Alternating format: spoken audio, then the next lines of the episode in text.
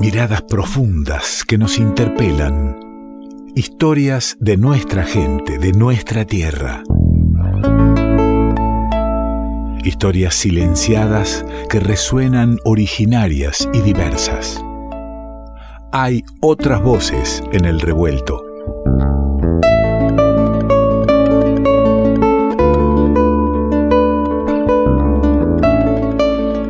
Claro que hay otras voces, hay muchas voces, por suerte, y siempre es una alegría. Y aquí estamos encontrándonos nuevamente con Santiago Durante. ¿Cómo estás? Bienvenido, eh, qué lindo que, sigas viniendo acá a la radio, que podamos hacerlo frente a frente y frente a quien nos esté escuchando. ¿eh? Es otra manera de, encontrarnos. Es para mí un placer y compartir el vinito, la charla, la reflexión. La reflexión, te decía que, que viene por este lado y es otra manera de encontrarnos, de mirarnos. De mirar. Eh, hay distintas maneras de mirarnos y de mirar, ¿verdad? Sí, eso quería que, conversemos hoy, porque, bueno, vos sabés que yo soy lingüista y a los lingüistas hay muchas cosas que, que nos ocupan, que nos preocupan, que nos hacen pensar, y una de esas es, es cómo vemos el mundo.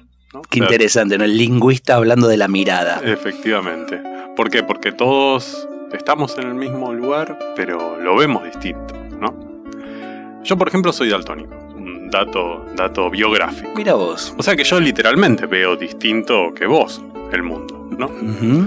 Y una pregunta que nos podríamos hacer es, ¿qué pasa con el lenguaje y cómo vemos el mundo? O sea, las lenguas son distintas, ¿no es cierto? Una manera entonces de mirar, digo, desde un lingüista que me habla la mirada del mundo y que eso determine algo es que una manera de mirar el mundo es a través del lenguaje.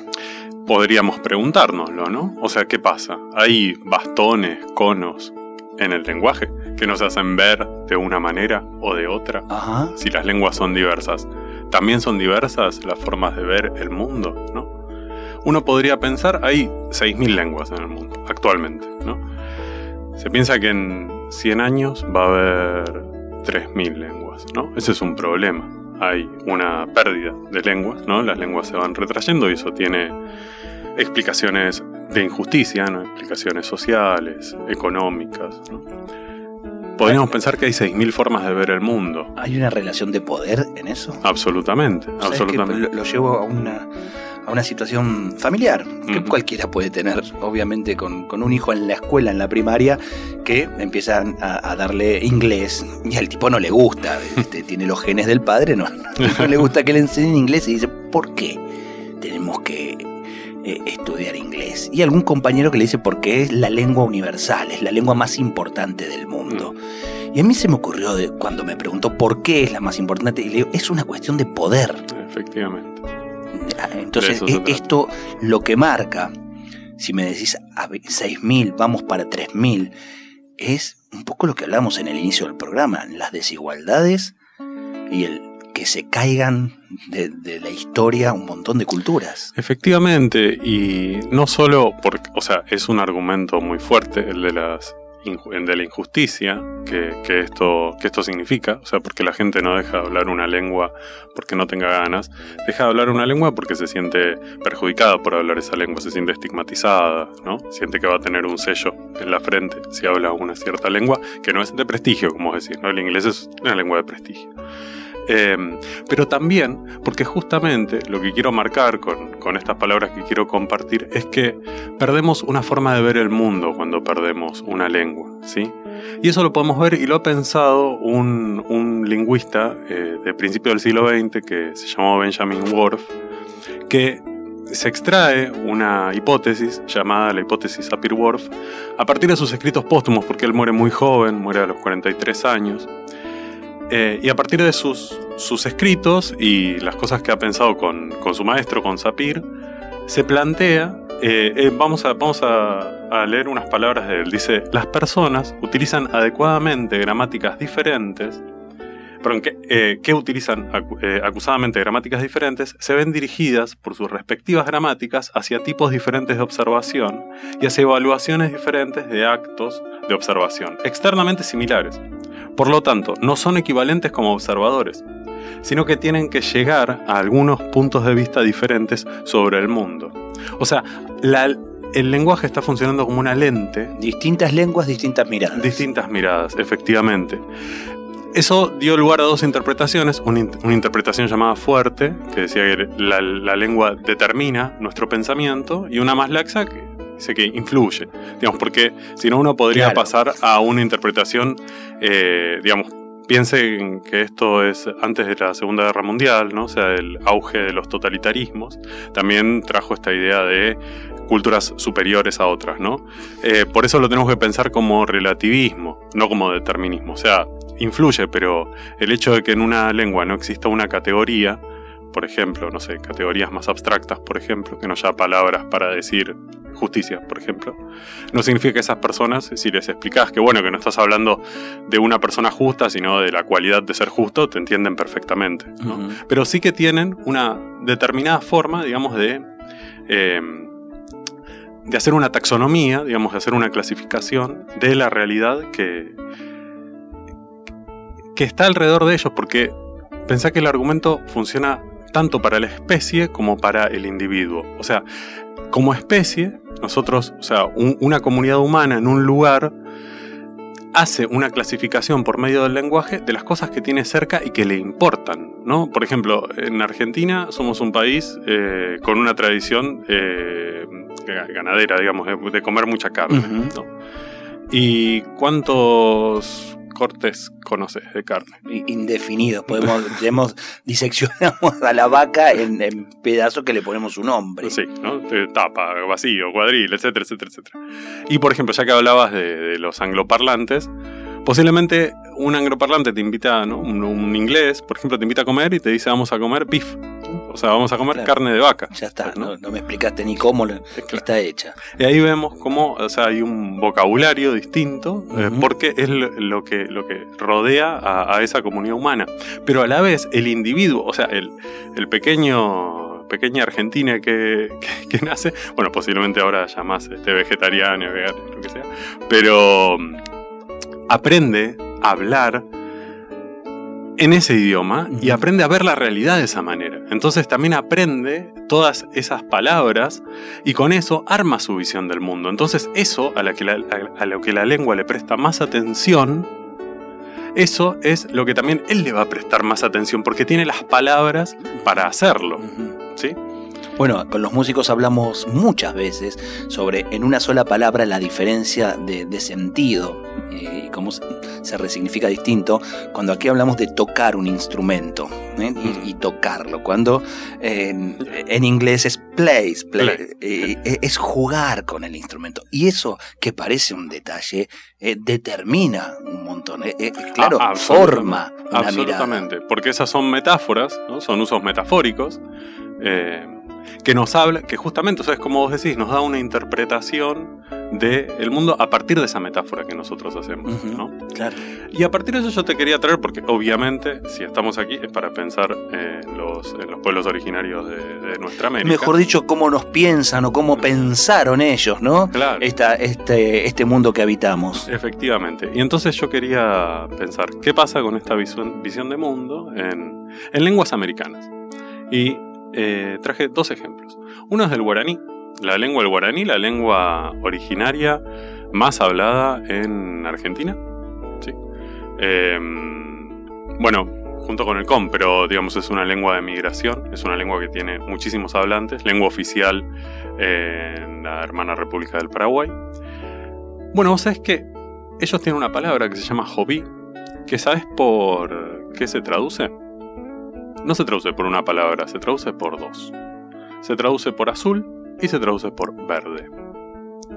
¿Qué pasa entonces? ¿Tenemos una lengua daltónica? ¿Confunde los colores? ¿Es una lengua como yo? Eh, bueno, no tanto, o sí. Pero, ¿qué pasa? la taxonomía de los colores eh, es una decisión humana del lenguaje. O sea, los colores no son categorías eh, separadas, son un gradiente. O sea, son grados y cómo las agrupamos varía entre las lenguas. Entonces, en el guaraní lo que se dice eh, azul y verde, digamos, tiene la misma palabra, se percibe en un conjunto. O sea, hacen una partición distinta del espectro cromático. Distinta de el español, por ejemplo, en este caso. ¿no? Eso a mí me gustó mucho una novela una escritora que me gusta mucho, que es Gabriela Cabezón Cámara, que escribió una novela que se llama Las aventuras de la China Iron, que es muy interesante, que, es como la, visión de la China de Fierro, ¿no? De Martín Fierro. Es como una novela que sigue a, la China. Desde otro lado, claro. otro lado. El Martín Fierro desde otra mirada. Claro. Y ahí ella dice, fíjate qué lindo, dice, usamos las palabras guaraníes, aquí para el color tierno de los brotes, joví para el casi azul de todo el follaje cuando se acerca la noche, joviú para la intensidad de casi todo el verano. Qué lindo. Es muy linda, ¿no? Qué poético. es muy poética y fíjate cómo ella eh, se formó en esto, ¿no? Se ve que lo, ha estudiado. Eh, y entonces nos dice Joví para el casi azul de todo el follaje, ¿no? O sea, esto que ahí nos hace ver ese espectro cromático, ¿no? Que a veces a la tarde el azul se nos, se nos confunde con el verde, ¿no? O sea, eh, vemos esa, esa, esa, graduación, ¿no? Y una lengua que, con la que yo trabajé mucho y trabajo mucho, que es el ayoreo, que es una lengua que se habla en Paraguay y en Bolivia, de la familia Samuco, tiene, agrupa los sustantivos en tres grupos. Unos son los que, mm, eh, los que se pueden, los que se deben poseer. Otros son los que se pueden o no poseer y unos son los que no son plausibles de ser poseídos, o sea, no se pueden poseer. En el primer grupo, en los que sí o sí tienen que tener un posesivo que está puesto en el. En, la misma palabra. En la misma palabra, como un prefijo. ¿sí? Están eh, términos de parentesco. Em, Sí, perdón, eh, términos de parentesco y partes del cuerpo. Porque obviamente el, el, ojo, eh, la mano o el tío o el primo son relacionales siempre. O sea, siempre es el tío de alguien. O sea, no es tío solo. O sea, no tiene sentido. Siempre es la relación con otro. Y el ojo es el ojo de un, cuerpo. claro. Entonces ahí, por ejemplo, yo tendría que decir yedo, mi ojo. Decir edo, que sería ojo, es agramatical, no se puede decir, no se puede decir. En cambio, eh, eh es una casa o Gigignai es mi casa. ¿sí? Porque una casa puede ser de alguien o puede ser una casa comunal, por ejemplo. Y esto, y es lo que a mí me, me hace pensar más y me hace reflexionar más, es que los que no se pueden poseer, el grupo de los que no se pueden poseer, son las plantas y los animales es el entorno natural. La naturaleza. Entonces, Tamokoi es perro. Yo no puedo decir Yamokoi, que sería mi perro. Como mi perro, ¿no? Entonces, ¿qué tengo que hacer? Tengo que decir Yachidi, que sería mi mascota. Tamokoi, Yachidi Tamokoi. O sea, mi mascota que es un perro. Porque el perro no es plausible de ser poseído. El monte no es plausible de ser poseído. La selva no es plausible de ser poseída. ¿sí? No tienen dueño. No son eh, aptas para, ser apropiadas por, por, los seres humanos, digamos. ¿no? no tenemos una relación de posesión. Y ahí me parece que, tenemos esa visión de mundo, ¿no? Y una visión de mundo diametralmente Ahí radica, claro, una cosmovisión. ¿Cómo eh, es esta lengua que dijiste que era? El ayoreo. El ayoreo, que ¿Que todavía existe? Sí, tiene hablantes en el Chaco paraguayo y en las tierras bajas de Bolivia. Pensé enseguida en que sería una de las que eh, estaría muy cerca de la desaparición en función de que, claro, eh, tiene, tiene, una mirada que seguramente va de la mano con el accionar de, ese pueblo, ¿no? En no sentirse eh, la posesión sobre la naturaleza, algo tan a contramano de lo que estamos viviendo y bueno, hacia ese lugar estamos llevando el mundo también, ¿no? Así lo estamos pasando. Perdemos una forma de ver el mundo cuando se pierde una lengua y de 6.000 este, se, piensan que, que va a haber 3.000 en 100 años más nada más que en 100 años perder, tal como estamos también perdiendo montes, perdiendo naturaleza, por esto de tratar de poseerlas, de sentirnos los dueños, ¿no? Y lo que nos queda que son cenizas. Diga usted, cierre con lo que quiera. Eh, yo me quedo pensando, y, para esto está este momento, ¿no? Para, pensar por qué ciertas cosmovisiones no, no son eh, tan difundidas, no son parte de de estas charlas, no, son parte del sistema educativo, sino eh, algún docente lo lleva con, muchas ganas y lo quiere, y lo quiere este, compartir. Yo insisto, cuando yo estudié en la primaria, estudié 10, 15 nombres de memorias de pueblos originarios y nada más. Mm, y posiblemente en tiempo pasado, ¿no? Por supuesto. Los tobas vivían, ¿no? Los tobas viven, los huichí Ah, viven. Absolutamente, absolutamente. Los sayoreos viven. Sí, pensamos que hubo, digamos, el, la, la mente humana y la especie humana fue tan rica que generó no una forma de ver el mundo, generó 6.000. ¿Nos vamos a conformar con 3.000? ¿Por qué? Claro, cuando hablamos de diversidad, cuando hablamos de, de- de- de muchas, de un mundo donde quepamos todos. Eh, un poco de eso se trata. Y hablábamos de, de la mirada, de la mirada a través de la palabra. La palabra también con, con música, hacen las canciones. Y, y qué te parece cerrar con, con un, un gran eh, alquimista de la, de la música y la palabra y de la mirada también sobre el mundo, que es el negro Aguirre. Eh, el negro Aguirre es el, el autor de este tema que te lo traigo por acá, Seca Trío, y que tiene que ver justamente con la música y la palabra, para cerrar este momento con Santiago Durante. Hasta cada momento. Bueno, muchas gracias. Ale.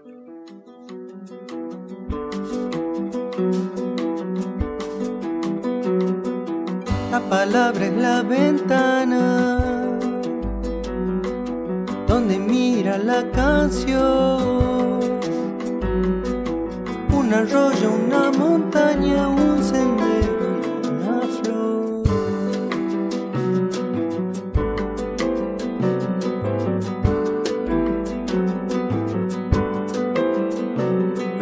Cada verso va creciendo a la luz de los amores, a la vez que se tropieza en fantasmas y rencores.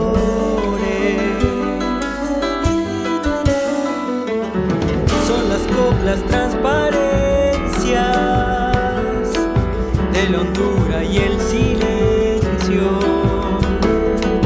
navegando por el alma yendo corazón adentro, vocación de andar buscando una causa, una razón, la palabra más certera que me copie la emoción, con la chacarera doble voy diciendo y acá estoy. La música y la palabra del negro Aguirre por Acaseca Trío del disco Ha Venido. En la música florece lo que la palabra nombra. Se va haciendo sentimiento en corcheas y redondas.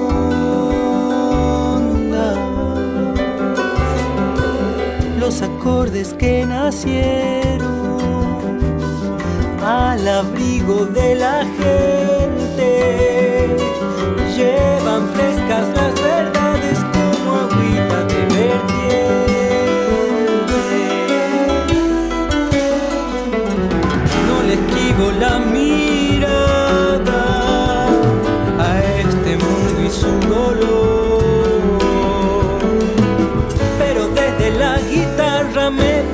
parece ver mejor. Vocación de andar buscando una causa, una razón, la palabra más certera que me copie la emoción. Con la chacarera doble voy cantando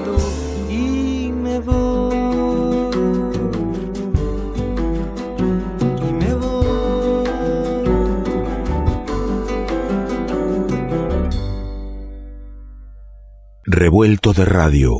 El todo es más que la suma de sus partes.